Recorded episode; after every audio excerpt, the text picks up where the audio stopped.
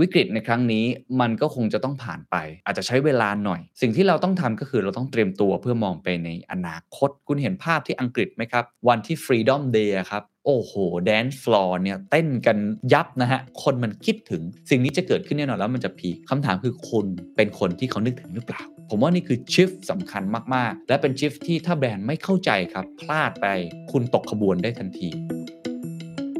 This is the Standard Podcast. The Secret Sauce. Executive Espresso สวัสดีครับ ผมเคนนักคริน และนี่คือ The Secret Sauce Executive Espresso สรุปความเคลื่อนไหวในโลกเศรษฐกิจธุรกิจ แบบเข้มข้นเหมือนเอสเปรสโซให้ผู้บริหารอย่างคุณไม่พลาดประเด็นสำคัญ พฤติกรรมผู้บริโภคหรือว่าเทรนด์หลังโควิด -19 จะเปลี่ยนไปอย่างไร ในปี 2022 ครับ ที่เราเจอกับเหตุการณ์โควิด -19 มาเกือบ 2 ปี มันจะทำให้เรามีพฤติกรรมอะไรที่เป็น permanent shift หรือการเปลี่ยนแปลงอย่างถาวรบ้างหรือไม่ วันนี้อยากชวนคุยเรื่องนี้นะครับ เพราะว่าจริง ๆ แล้วผมเคยคุยเรื่องนี้ตั้งแต่ปีที่แล้วแล้ว คือพฤติกรรมผู้บริโภคมันเปลี่ยนไปอย่างไรในยุค post covid 19แต่ว่าครั้งนี้ต้องมาชวนคุยกันอีกครั้งหนึ่งนะครับ เพราะว่ามันเปลี่ยนแปลงไปค่อนข้างเยอะนะฮะ โดยเฉพาะในประเทศไทยเองที่เราเจอโควิดระลอก 2 3 มาถึง 4 ที่หนักจริง ๆ แล้วก็ครั้งนี้ดูจะใช้เวลานานกว่าก็เลยอยากจะมาชวนคุยมองไปข้างหน้าข้ามช็อตครับ ไม่ใช่แค่ short term แต่ว่าเป็น long term ว่า ที่ผมเคยพูดเอาไว้ในปีที่แล้ว ปีนี้มันมีพฤติกรรมผู้บริโภคอะไรบ้าง ที่น่าจะปรับเปลี่ยนไปอีก และแบรนด์หรือว่าพวกเราควรจะเปลี่ยนตัวเองอย่างไรบ้าง ผมอ้างอิงจาก 2 แหล่งนะครับ อันที่1เนี่ยพอดีได้ไปอ่านบทความจาก m c k เคนซี่ m c k เคนซี่เนี่ยเขาเคยทำผลวิจัยลักษณะแบบนี้แหละครับ ก็คือเป็น Trends that will define 2021 and beyond six months on คือเขาพูดมองไปข้างหน้า แต่ตอนนั้นเนี่ยเขาทำตอนช่วง January ก็คือมกราคมปี 2021 แล้วเขาก็มาเหมือนเช็คอีกครั้งครับว่าเขาทำถูกไหม สิ่งที่เขาคาดการไปเนี่ยเป็นอย่างไรตอนเดือนมิถุนายนที่ผ่านมา ต้องบอกว่าของ m c k เคนซี่เนี่ยเขาทำโดยใช้สเกลระดับโลก แล้วก็ใช้สเกลของสหรัฐอเมริกา เพราะฉะนั้นสิ่งที่จะต่างจากประเทศไทยก็คือหลาย ๆ ประเทศกลับมาแล้ว เด้งกลับมาได้ แม้ว่าตัวเลขผู้ติดเชื้อยังจะสูงอยู่ แต่อย่างน้อยๆเขากลับมาเปิดเมืองคือ reopening แล้ว ราะฉะนั้นอันนี้ก็จะทำให้มันมีเทรนด์บางอย่างที่ผมว่ามันยังไม่เกิดขึ้นในประเทศไทย แต่เราสามารถคาดการได้ว่ามันน่าจะเกิดขึ้นในอนาคต เอาไว้เป็นไอเดียไม่ได้บอกว่าต้องเชื่อทั้งหมด อันนี้จากผลวิจัยอันที่ 1 ซึ่งน่าสนใจเพราะเขามีการเช็คด้วยว่า 6 เดือนที่ผ่านมา สิ่งที่เขาทำวิจัยไปอะเอามาดูซิมันตรงไหมอันที่ 2 ครับ ผมมีโอกาสได้เป็น moderator งานของ Plan B ซึ่งเป็นสื่อ out of home ชื่อดังของเมืองไทย เขาจัดเป็นเหมือนกับหลังโควิด -19 พฤติกรรมการเสพสื่อจะเป็นอย่างไร พฤติกรรมในการใช้ชีวิตจับจ่ายใช้สอยจะเปลี่ยนไปอย่างไร มี 6-7 session นะครับผมจะดึงมา session หนึ่งซึ่งผมคิดว่ามันเป็น session ที่ค่อนข้างน่าสนใจนะครับ โดยดร.อาภาภัทร บุญรอด ประธานกรรมการบริหาร Kantar Insights ประเทศไทย ซึ่งดูด้านวิจัยพฤติกรรมผู้บริโภคโดยตรง เขาก็มาแชร์ insight ต่างๆนะครับ ซึ่งผมคิดว่ามันเป็นมุมมองที่น่าจะเป็นประโยชน์กับทุกท่าน จะเอา2ออย่างนี้มารวมกัน เพื่อทำให้ทุกท่านได้วาดภาพในอนาคต เพราะว่าในโควิด -19 ตอนนี้ หลายคนอาจจะหดหู่นะครับแล้วก็อาจจะเครียด แต่อย่างไรวิกฤตในครั้งนี้มันก็คงจะต้องผ่านไป อาจจะใช้เวลาหน่อย สิ่งที่เราต้องทำก็คือเราต้องเตรียมตัวเพื่อมองไปในอนาคต ผมก็เลยมาชวนมองอนาคตที่ไกลออกไปหน่อยดูแล้วกันนะครับ ก่อนอื่นเนี่ยต้องมองโลกตามความเป็นจริงก่อนครับ ผมมีกราฟมาซึ่งหลายท่านอาจจะเคยได้เห็นบ้าง จากไม่ว่าจะเป็นศูนย์วิจัยกรุงศรีจากศูนย์วิจัยของธนาคารไทยพาณิชย์ EIC จาก KKP เกียรติคินพัทระ คือเขามีการวาดภาพ scenario ออกมาว่าวิกฤตในครั้งนี้เนี่ยน่าจะควบคุมการระบาดได้ ก็คือเริ่มที่กลับมา reopening แต่ไม่ได้กลับมาร้อยเปอร์เซ็นต์นะครับ คือไม่ได้ล็อกดาวน์แบบเข้มๆแบบนี้เมื่อไหร่ ตอนไหนที่ระบบสาธารณสุขเริ่มกลับมาดีขึ้นทำไมหัวใจเรื่องนี้จึงเป็นเรื่องสำคัญทำไมเราต้องทราบ เราจะได้รู้กับว่าเราจะต้องทนในลักษณะแบบเนี้ยที่เป็นการล็อกดาวน์แบบเข้มๆอีกประมาณกี่เดือนนะมองภาพให้ออก แล้วเมื่อมันกลับมาแล้วเนี่ยพฤติกรรมผู้บริโภค มันจะเป็นลักษณะแบบ pent up demand เลยครับเหมือนปีที่แล้วจำได้ไหมครับ ช่วงนี้แหละครับ มิถุนายนกรกฎาคมย้อนกลับไป คนเที่ยวกันกระจายครับช้อปปิ้งกระจายเลยเพราะว่าคนอัดอั้นแต่มันมีบางอย่างที่มันเปลี่ยนแปลงไป อันนี้ก็เลยเอามาให้ดูเพื่อได้ทุกคนเนี่ยได้วาดภาพ ได้เห็นว่าตอนไหนที่มันจะกลับมา เราจะได้กลับมาเตรียมตัวตัวเองได้ทัน ตอนไหนที่เราต้องจำศีลก่อน และเราต้องเตรียมตัว พอสัญญาณมาปุ๊บเราวิ่งทันทีได้นะครับกราฟทั้งหมดบอกตรงกันครับ ก็คือส่วนใหญ่ก็จะมีเรื่องของ base case เป็น better case แล้วก็เป็น worst case scenario เป็นสีสีกราฟนะครับสามเจ้านี้วิเคราะห์มาคล้ายๆกันนะครับ ว่าช่วงที่จะไปถึงจุดพีคที่สุดของการระบาดในครั้งนี้ คืออยู่ที่ประมาณช่วงกลางๆ สิงหาคม แล้วแต่เจ้าบางเจ้าบอกปลาย บางเจ้าบอกต้นแต่ว่าส่วนใหญ่บอกว่าน่าจะอยู่ที่กลางๆสิงหาคมจุดพีคถ้าเป็นจุดพีคแบบ base case base case ก็คือลักษณะแบบปกติแบบในตอนนี้ ที่คิดว่ามาตรการการล็อกดาวน์น่าจะพอได้ผลการฉีดวัคซีน เรื่องของ antigen test kit อะไรต่างๆเนี่ยได้ผลเนี่ย base case ส่วนใหญ่มองคล้ายๆ กัน ถ้าเป็นของ SCBAC มองว่าน่าจะอยู่ที่ประมาณตัวเลขพีกันนะครับ 20,000 รายต่อวัน วันที่ผมอัดอยู่ในช่วงปลายเดือนกรกฎาคม วันนี้ก็ประมาณ1 6 0 0 0กว่าเหมือนเกือบจะ1 7 0 0 0แล้วก็แสดงว่าตัวเลขนี้อาจจะขึ้นไปมากกว่าอีก ถ้าเป็นของกรุงศรีครับ กรุงศรีเขาประเมินมาครับว่าเบสเคสเนี่ยอยู่ที่ประมาณ 1 6 0 0 0 1 7อันนี้คือช่วงประมาณกลางกลางสิงหาคมไปแล้ว ซึ่งถ้าดูจากตอนนี้ก็แสดงว่ามองได้ 2 กรณีครับ กรณีทีหนึ่1 ก็คือ แสดงว่าตอนนี้เราอาจจะถึงจุดพีคแล้ว อันนี้มองแบบโลกในแง่ดี ถึงจุด peak แล้วแล้วเราเป็น base case แต่ถ้ามองโลกในแง่ร้าย ซึ่งผมคิดว่าผมอยากมองในโลกในมุมนี้มากกว่า ก็คือว่าเราน่าจะยังไม่ถึงจุด peak แต่เราไม่ใช่ base case อีกต่อไป เราน่าจะไปทาง worst case scenario แล้ว worst case scenario คือตัวเลขผู้ติดเชื้อสูงสุดจุด peak เนี่ยนะครับน่าจะอยู่ที่ประมาณ 30,000 หลายคนบอกว่าตอนนี้จริง ๆ ถ้าตรวจมากกว่านี้ น่าจะพุ่งไปนานแล้ว อาจจะมากกว่านี้ 2-3 เท่า คุณหมอบางคนบอก 10 เท่า ซึ่งผมคิดว่าอาจจะไม่ถึงขนาดนั้น แต่น่าจะประมาณ 2-3 เท่า อันนี้โอกาสเกิดขึ้นเป็นไปได้ มองแบบนี้ก็แสดงว่าเราอาจจะอยู่ไม่ใช่เบสเคสแล้วครับ อาจจะขึ้นไปเป็น worst case scenario ยอดอาจจะพีคสุดๆเนี่ยกลางสิงหาหรือปลายสิงหาไปถึงประมาณ 20,000ถึง30,000 ได้ อันนี้มองแบบโลกในแง่ร้าย ถ้าไม่เกิดแบบนั้นก็ดีไปลองดูกันต่อไป KKP ก็มีการประเมินสิ่งที่น่าสนใจนะครับว่าแล้วเหตุการณ์มันจะจบลงเมื่อไหร่ เขาบอกว่าสิ่งที่จะจบลงไม่จบลงเนี่ยมันอยู่ที่วัคซีนครับคำว่าจบมันคือระบบสาธารณสุขไม่ล่มสลาย คือสามารถรองรับคนได้เหมือนที่เกิดขึ้นที่อังกฤษแล้ว เปิดเมืองแล้ว ระบบสาธารณสุขไม่ล่มอิสราเอลหรือว่าระบบของสิงคโปร์แม้ว่าผู้ติดเชื้อจะเพิ่มขึ้นสูงขึ้น แต่ว่าผู้เสียชีวิตและผู้ป่วยหนักไม่ได้สูงมาก ก็ทำให้ระบบของสาธารณสุขยังพอที่จะรับไหวเรื่องของเมืองก็เลยพอที่จะเปิดได้ระดับหนึ่งอาจจะไม่ทั้งหมดการสวมหน้ากากอาจจะยังต้องมีอยู่ อันนี้ก็เลยย้อนกลับมาให้เห็นครับประเทศไทย KKP ประเมินนะครับว่าจากอัตราการฉีดวัคซีนแบบนี้สป라이ของวัคซีนที่มาน้อยแบบนี้ น่าจะฉีดได้ 35%นะครับ2โดสนะครับ1โดสอาจจะไม่ค่อยนับแล้ว เพราะว่า 1 โดสเนี่ยมันกันไม่ค่อยได้ 2 โดส 35%ในสิ้นปี จากตอนแรกที่เราตั้งเป้าว่าต้องได้ประมาณ 70%ในสิ้นปี KKP ประเมินว่าน่าจะได้แค่ 35% 35%ก็แปลว่าประเทศไทยจะยังไม่สามารถกลับมาเปิดได้อย่างเต็มรูปแบบ ต้นทุนในการล็อกดาวน์อาจจะต้องเพิ่มมากขึ้น โดยสรุปทั้งหมดไม่ว่าจะเป็นตัวกรุงศรีรีเสิร์ช KKP หรือว่า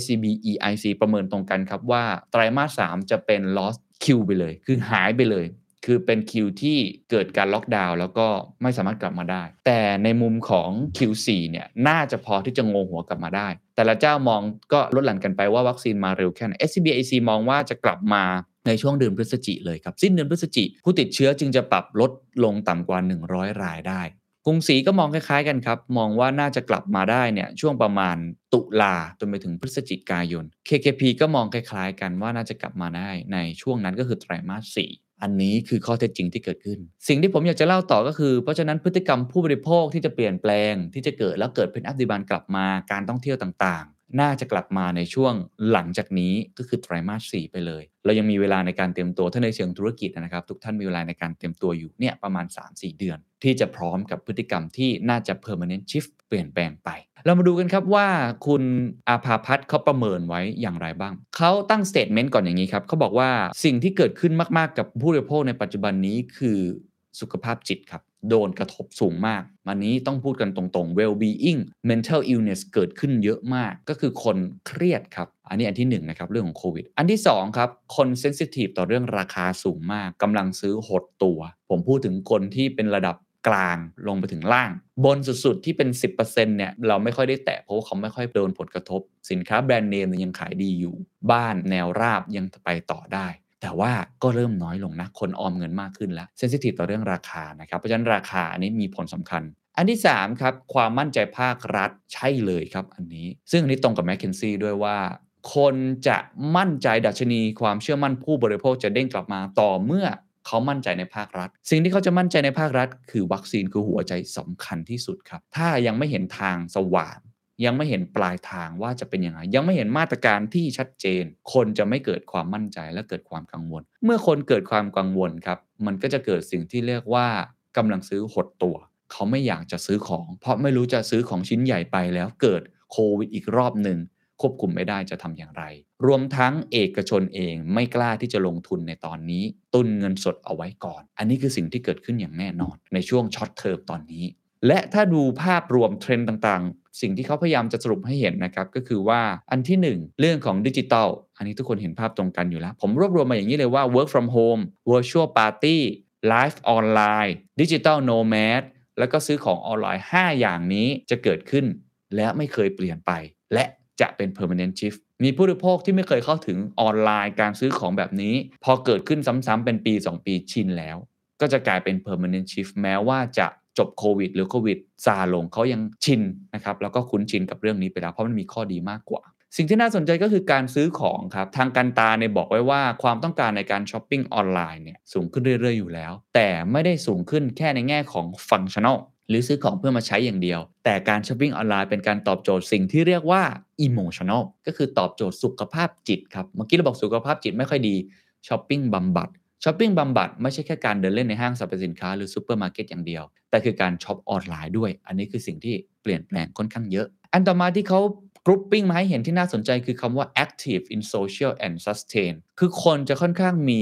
mindset ก็คือในแง่ของสังคมด้วยและในแง่ของวัฒนธรรมด้วย คนจะมี mindset ที่ค่อนข้างเปลี่ยนไปต่อแบรนด์ ไม่ว่าจะเป็นในเรื่องของความยั่งยืนสิ่งแวดล้อม ในเรื่องของ value ที่เขายึดถือในเชิงสังคม หรือแม้แต่กระทั่งในประเทศไทยคือเรื่อง sensitive อย่างเรื่องการเมือง ตอนนี้คนเหมารวมเป็นเรื่องเดียวกัน แบรนด์ต้องนึกถึงเรื่องนี้ แล้วก็มี crisis management ตลอดเวลาอีกอย่างหนึ่ง long term value ครับ คือคนมอง long term value แต่ว่า short term เนี่ยก็มีผล คือต้องครองด้วยใน short term แล้วก็เพื่อ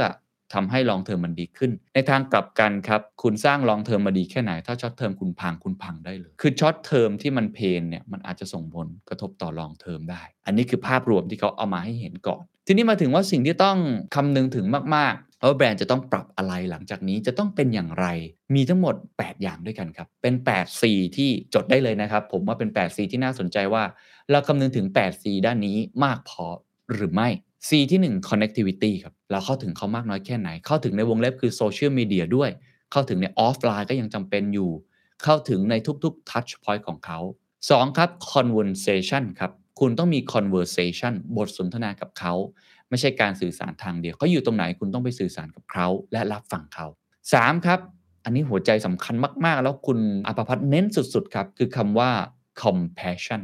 คุณต้องมีสิ่งนี้มากๆครับคือสิ่งที่เห็นอกเห็นใจเขา สิ่งที่เข้าใจเขา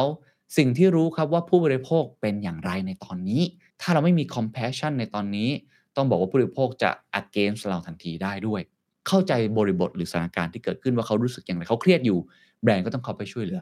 มันก็จะเลยมาข้อ 4 ครับ คือ consciousness consciousness ความหมายคือแบรนด์ช่วยเหลืออะไรได้บ้าง โอ้โห เรื่องนี้เป็นเรื่องที่ผมว่าเปลี่ยนเยอะนะครับ แบรนด์แต่ก่อนมีหน้าที่ขายของทำฟังชั่นอลอย่างเดียว ตอนนี้แบรนด์มีหน้าที่เยียวยาจิตใจคนด้วยครับ เพราะเหตุผลตรงไปตรงมาเพราะคนจิตใจแย่ จะทำยังไงที่เราจะไปอยู่ในใจผู้บริโภคได้ ด้วยการมี consciousness ตื่นรู้แล้วก็มี conscious กับผู้บริโภคว่าเขารู้สึกอย่างไรในตอนนี้ อันนี้ต้องสังเกตอย่างใกล้ชิดรวมทั้ง B2B ด้วยนะครับแบงก์เองก็ต้องใกล้ชิดกับการที่จะปล่อยกู้ทำยังไงที่จะช่วยเหลือผู้บริโภค หรือว่าธุรกิจได้ ถ้าคุณอยู่ในใจเขา เมื่อเขากลับมาคุณก็อยู่ในใจเขา เช่นเดียวกัน ซีต่อมาคือคำว่า commerce อันนี้ผมข้ามไปเร็วๆ ก็คือเรื่องของจับจ่ายใช้สอย อันนี้ยังจำเป็นอย่างยิ่ง ที่จะต้องเป็น O2O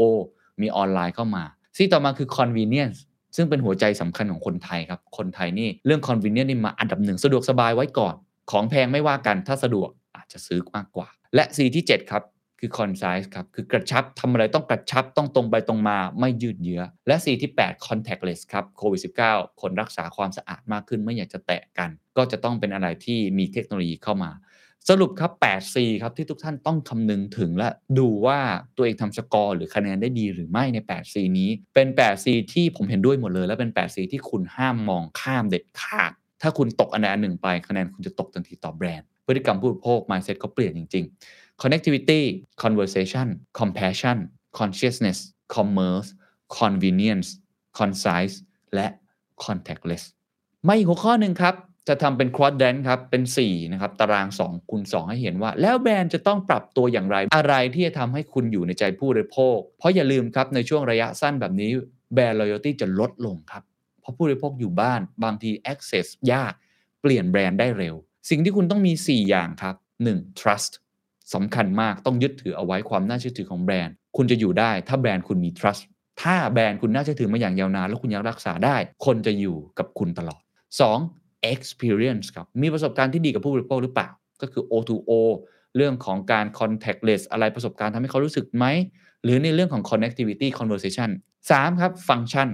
แบรนด์คุณยังตอบโจทย์หรือเปล่าเพนพอยต์ของเขาที่เขายังต้องการ ซึ่งเป็นเพนที่เปลี่ยนไป เช่นเขารักษาสุขภาพมากขึ้น แบรนด์คุณพูดถึงเรื่องนี้มากน้อยแค่ไหน และอันสุดท้ายครับยังตรงกับ 8C เมื่อกี้ก็คือ convenience คุณจะต้องมีความสะดวกสบาย แบรนด์จะชนะผู้บริโภคได้ เมื่อกี้คำนึงถึง 8C มาก ๆ แต่ 4 ตารางอันนี้ที่คุณจะอยู่ในใจผู้บริโภค และจะเป็นจุดชี้ขาดทำให้คุณเนี่ยชนะได้ 4 อย่าง trust experience function แล้วก็ convenience สุดท้ายครับ ในแง่ของกันตาเนี่ยเขาพูดถึงการสื่อสารครับ แบรนด์จะต้องมีการสื่อสารที่เปลี่ยนแปลงไป ตอนนี้ มีเดียเนี่ยมันไม่มีคำว่า prime time แล้วมันมีแต่คำว่า my time ก็คือมันกระจัดกระจายเขาเรียกว่ามันคือสิ่งที่เรียก fluid society คือมันหลอมรวมกันไปหมดแหละ ดูทีวีด้วยเล่นโทรศัพท์ด้วยกดแท็บเล็ตไปด้วย ในขณะเดียวกันก็อาจจะดูในแล็ปท็อปไปด้วย คนมันย้ายโลกตลอดเวลา แล้วก็ไม่ได้มองว่าโลกไหนเป็นโลกไหน หลอมรวมเป็นโลกเดียวคือ fluid society สิ่งที่คุณต้องทำคือทำตัวเองเป็น magnet media ครับแบรนด์ของคุณจะต้องเป็นดึงดูด ไม่ใช่การ push ออกไปอย่างเดียว ต้องดึงดูดแต่สิ่งสำคัญที่สุดมี 2 อย่างที่จะต้องทำพอเข้าใจไอ้โลกเมื่อกี้แล้ว 1. ครับจะต้องบูรณาการ คุณต้องบูรณาการสื่อทุกสื่อให้ได้ 2. ครับ ผมชอบคำนี้มาก ๆ ครับ และผมอยากจะย้ำกับทุกท่าน sentiment communication คุณจะต้องมี communication ที่เข้าใจ sentimental ของผู้บริโภคในปัจจุบัน เขามีความทุกข์เรื่องอะไรอยู่ เขามีความสุขเรื่องอะไร เขาเครียดเรื่องอะไร เขา concern เรื่องอะไรอยู่ อะไรคือความสุขในอดีต อะไรสิ่งที่เขาคือ concern ในอนาคต ถ้าแบรนด์ทำแบบนี้ได้ คุณจะอยู่ในใจเขา เราจะเห็นได้เลยครับว่าพฤติกรรมบริโภคที่กันตาพยายามพูดเนี่ยมันกว้างกว่าแค่คำว่าการจับจ่ายใช้สอย มันกว้างกว่าแค่การที่เขาใช้ชีวิตอย่างไร แต่มันคือ mindset ครับเขาถึงเรียกว่ามันคือพฤติกรรมที่มันเปลี่ยนแปลงไปตามสังคม ค่านิยม paradigm shift หรือว่าในแง่ของวัฒนธรรมที่เปลี่ยนแปลงไป society ก็เปลี่ยน culture ก็เปลี่ยน คนก็เปลี่ยน คำว่า marketing หลังจากนี้ที่จะสื่อสารกับผู้บริโภคก็ต้องเข้าใจในตรงนี้ด้วย คือ communication marketing and communication ไม่ใช่แค่คำว่า marketing เพียวๆ ที่จะพูดเรื่องโปรโมชั่นขายของแต่เพียงอย่างเดียว ผมว่านี่คือ shift สำคัญมากๆ และเป็น shift ที่ถ้าแบรนด์ไม่เข้าใจครับ พลาดไป ไม่ว่าจะเป็น8สีเมื่อกี้ หรือไอ้4ตารางเมื่อกี้ คุณตกขบวนได้ทันที และคุณอาจจะส่งผลร้ายทำผิด ไม่ใช่แค่คุณอาจจะตกขบวน แต่ทำผิด หรือว่าไม่เข้ากับ sentimental ของผู้บริโภค คุณอาจจะโดนลงโทษได้ อันนี้มีตัวอย่างให้เกิดขึ้นกับหลาย ๆ แบรนด์แล้วเกิดขึ้น อันนี้คือฝั่ง Kantar มาส่วนสุดท้ายครับ มาส่วนที่จาก McKinsey ครับ เป็นของสหรัฐอเมริกานะครับ หลาย ๆ อย่างเนี่ยประมาณ 8 อันได้ 8 เทรนด์เดี๋ยวผมจะค่อย ๆ เล่าไปทีละอัน แล้วก็พยายามจะโยงให้เห็นถึงของไทย เพราะว่าอย่างที่บอกมันเป็นเทรนด์ที่ค่อนข้างที่จะเกี่ยวข้องกับเทรนด์ของสหรัฐอเมริกาพอสมควร แต่มีโอกาสที่เราจะไปถึงจุดนั้นเมื่อเวลามาถึง เราต้องมองคนที่เขาไปก่อนเราถูกไหมครับ อันที่1ครับเมื่อไรก็ตามครับที่วัคซีนมานะครับแมคเคนซี่ยืนยันครับว่าความมั่นใจของผู้บริโภคจะกลับมาทันที มันแสดงให้เห็นเลยนะครับว่าไม่ว่าจะเป็นอัตราการออม สูงขึ้น อันนี้ในประเทศไทยก็มี SCB ก็ทำชัดเจน แต่สิ่งที่สำคัญก็คือว่าเมื่อไหร่ก็ตามครับ อย่างเช่นในแมกกาซีนบอกเดือนพฤษภาคมของสหรัฐที่ผ่านมาปี 2021 เนี่ยผู้บริโภคจำนวนกว่าครึ่งต้องการที่จะจับจ่ายใช้สอยเพื่อปลดปล่อยความรู้สึกที่ต้องอยู่บ้านมานาน spoil แล้วครับปรนเปรอตัวเองครับ pamper นะฮะบรรเทาเยียวยาความรู้สึก อันนี้จะเกิดขึ้นอย่างแน่นอน ความมั่นใจในการไปทานอาหารในร้านอาหาร คุณเห็นภาพที่อังกฤษไหมครับ วันที่ Freedom Day ครับ โอ้โห dance floor เนี่ยเต้นกันยับนะฮะ คนมันคิดถึง สิ่งนี้จะเกิดขึ้นแน่นอนแล้วมันจะ peak คำถามคือคุณเป็นคนที่เขานึกถึงหรือเปล่า ต้องเตรียมพร้อมเอาไว้ปีปิ้งย่างนี่กลับมาแน่นอน แต่มันอาจจะกลับมาในตอนไหน อันนี้เดี๋ยวต้องค่อยๆดู ถามว่าผู้บริโภคจะมั่นใจดัชนีนี้เด้งกลับมาได้เกิดจากอะไร หัวใจมี 2 อย่างเท่านั้นครับที่ผมอธิบายไปแล้ว 1. วัคซีน 2. รัฐบาล ถ้าเขามั่นใจในรัฐบาลเขาจะกลับมาเอง ถ้าเขามั่นใจในวัคซีนวัคซีนกลับมา เขาก็จะกลับมาเอง อันนี้เป็นหัวใจสำคัญมากๆ ลงรายละเอียดอีกนิดนึงครับเขาบอกว่าคนที่ฉีดวัคซีนแล้วจะมีความมั่นใจกว่า 1 2 millennial จะมั่นใจกว่า พร้อมจะออกไปข้างนอกบ้าน อันนี้ไม่แปลกครับ คนที่อยู่ใน Baby Boomer หรือ Gen X มันกระทบกับสุขภาพเขาง่ายกว่า ก็ทำให้วัยรุ่นที่ได้รับการฉีดวัคซีน เป็นกลุ่มที่คุณอาจจะต้องดูเป็นพิเศษ เพราะนี่คือกลุ่มที่น่าจะกลับมาก่อน เขาบอก 82%ของกลุ่ม millennial พร้อมที่จะใช้จ่ายอย่างฟุ่มเฟือย ซึ่งเป็นระดับที่สูงกว่าของกลุ่มผู้สูงอายุ อันนี้คือข้อมั่นใจของผู้บริโภค มีรายละเอียดอีกเล็กน้อยที่อยากอธิบายครับ เทรนด์ต่างๆ ที่เกิดขึ้นในเรื่องของความมั่นใจผู้บริโภค เช่น เทรนด์เขาเรียกว่า home nesting คือบ้านมันเป็นรังฮะเป็นรังของเราเลย เขาพบว่า 3 ใน 10 ของครัวเรือนครับได้ซื้อสินค้าต่างๆ เข้ามาในที่พักอาศัยมากขึ้น เพื่อตอบสนองความต้องการต่างๆ อุปกรณ์ฟิตเนสและอื่นๆอีกมากมาย เครื่องใช้ไฟฟ้า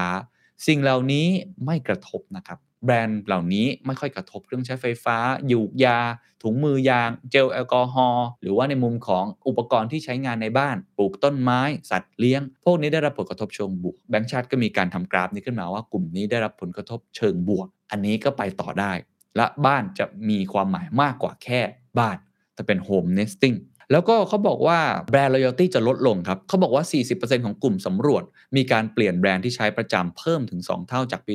2019 โดยผู้มีอายุน้อยเนี่ยนะครับจะมีแนวโน้มเปลี่ยนแบรนด์มากกว่ากลุ่มผู้บริโภคที่มีอายุมากกว่า อันนี้เป็นสิ่งที่คุณจะต้องเฝ้าระวัง เพราะฉะนั้นคุณอาจจะหลุดจากความต้องการของเขาได้ ในขณะเดียวกันก็เป็นโอกาสที่ทำให้คุณเข้าไปครองใจเขาได้ ต้องดูดีๆนะครับ อันที่2ครับสัญญาณการท่องเที่ยวของผู้บริโภคเริ่มฟื้นตัว แต่ไม่ใช่การเดินทางในเชิงธุรกิจ คือต้องบอกว่าในอเมริกาเนี่ย60%เนี่ยประชากรรู้สึกสบายใจที่จะท่องเที่ยวมากขึ้น หลังจากที่มาตรการดีขึ้นคลายล็อก เกิดขึ้น นอกจากนี้ในช่วงครึ่งหลังของเดือนมิถุนายน 2021 นะครับ ประชากรกว่า 2 ล้านรายได้เดินทางไปไหนมาไหนในสหรัฐด้วยเครื่องบินมากกว่าถึง 4 เท่าเมื่อเทียบกับช่วงเวลาเดียวกันในปี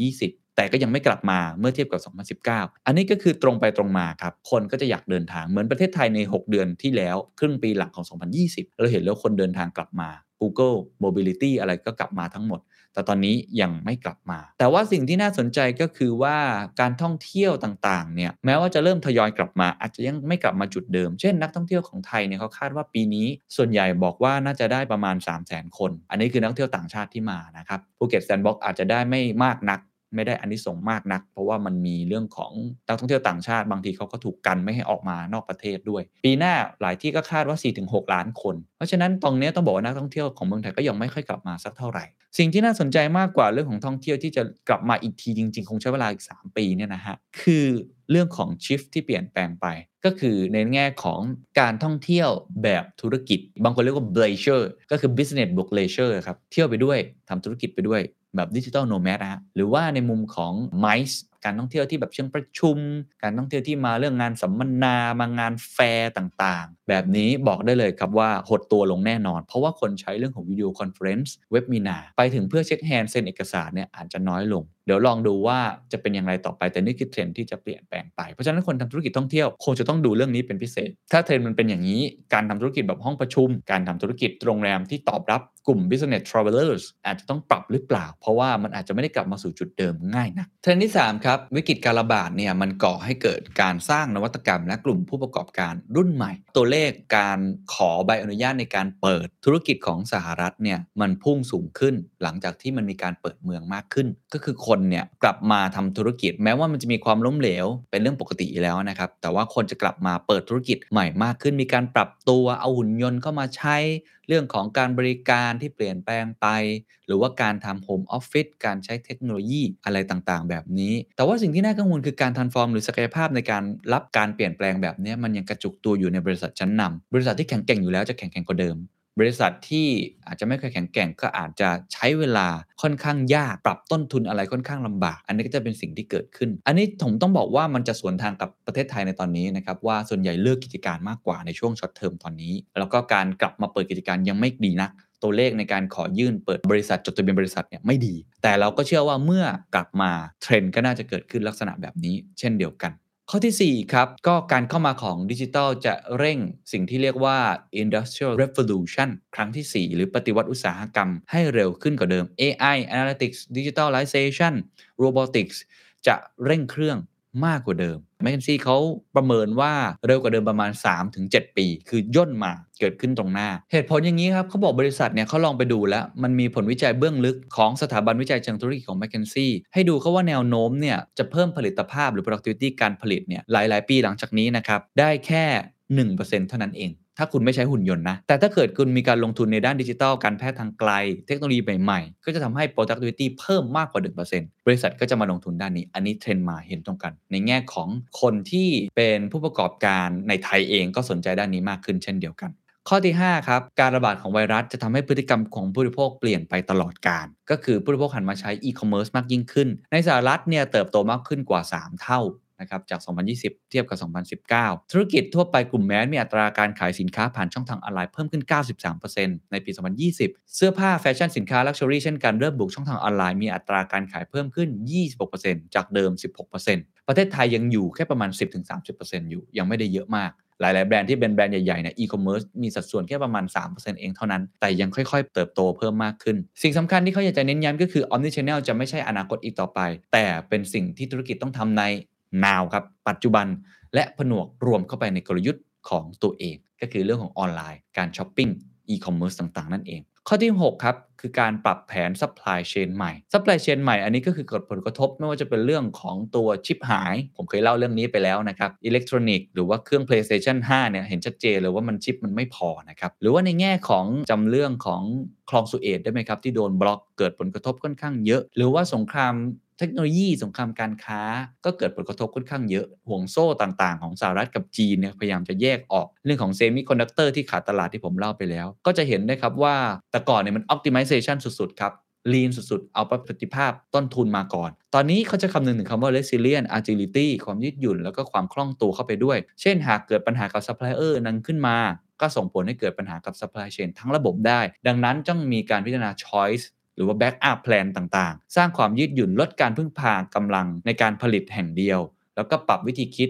ไม่ใช่แค่ในเรื่องของ just in time อย่างเดียวคือมาถึงแล้วไปเลยแต่เป็น just in case อาจจะต้องดูด้วยว่าเผื่อเรื่องในตรงนี้ เพราะต้นทุนที่คุณเสียโอกาสไปจากการที่มัน supply chain shock มันส่งผลจริง ๆ ซึ่งในประเทศไทยเนี่ยส่งออกแม้ว่าจะเด้งกลับมารุนแรง ดีที่สุดในรอบ 11 ปี เมื่อเดือนมิถุนายนนะครับแต่ละคนก็บอกว่ายังต้องประเมินเรื่องนี้อยู่เพราะมีเรื่องค่าระวาง เรื่องของตู้คอนเทนเนอร์ที่ขาดอยู่ แล้วก็เรื่องอื่นๆอีกมากมายที่ว่าโลกเนี่ยมันอาจจะไม่ได้กลับมาแบบที่เราคาดคิดเพราะโควิดเดลต้ามันเริ่มกลับมาระบาดอีกครั้ง แต่ยังไงก็ตามผู้ประกอบการก็ต้องคิดถึงเรื่อง supply chain มากขึ้นอยู่ดีนะครับข้อที่ 7 ครับ รูปแบบการทำงานอนาคต อันนี้ผมเคยเล่าไปแล้วนะครับ3 2 2จำได้ไหมครับ หลังจากนี้เป็นไฮบริดมากขึ้นนะครับ คือไม่ใช่แค่ทำงานลักษณะแบบเป็นออฟฟิศอย่างเดียวแต่ไฮบริดไปเลย 3 วันทำงานที่ออฟฟิศอีก 2 วันทำงานที่บ้านอีก 2 วันเป็นวันหยุดแบบนี้เป็นต้น แม้ว่าคนจะอยากกลับมาออฟฟิศ2ใน3เขาบอกพนักงานกลุ่มอาวุโสเนี่ยอยากกลับมาออฟฟิศบ้าง แต่ว่าต้องบอกว่าส่วนใหญ่แล้ว ยังพบข้อดีในงานทำงานที่บ้านมากกว่า มันก็อาจจะเป็นลักษณะแบบไฮบริดก็คือส่วนหนึ่ง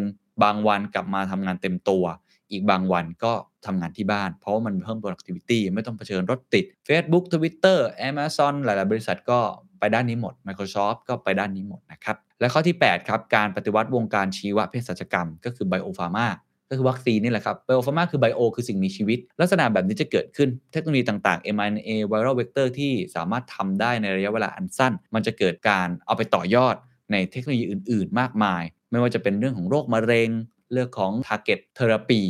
การแพทย์แม่นยำอะไรลักษณะแบบนี้ ก็จะเกิดขึ้นมากขึ้น แล้วก็จะเกิดเรื่องของการลงทุนมากขึ้น scale up มากขึ้น ในการปฏิวัติวงการตรงนี้มากขึ้น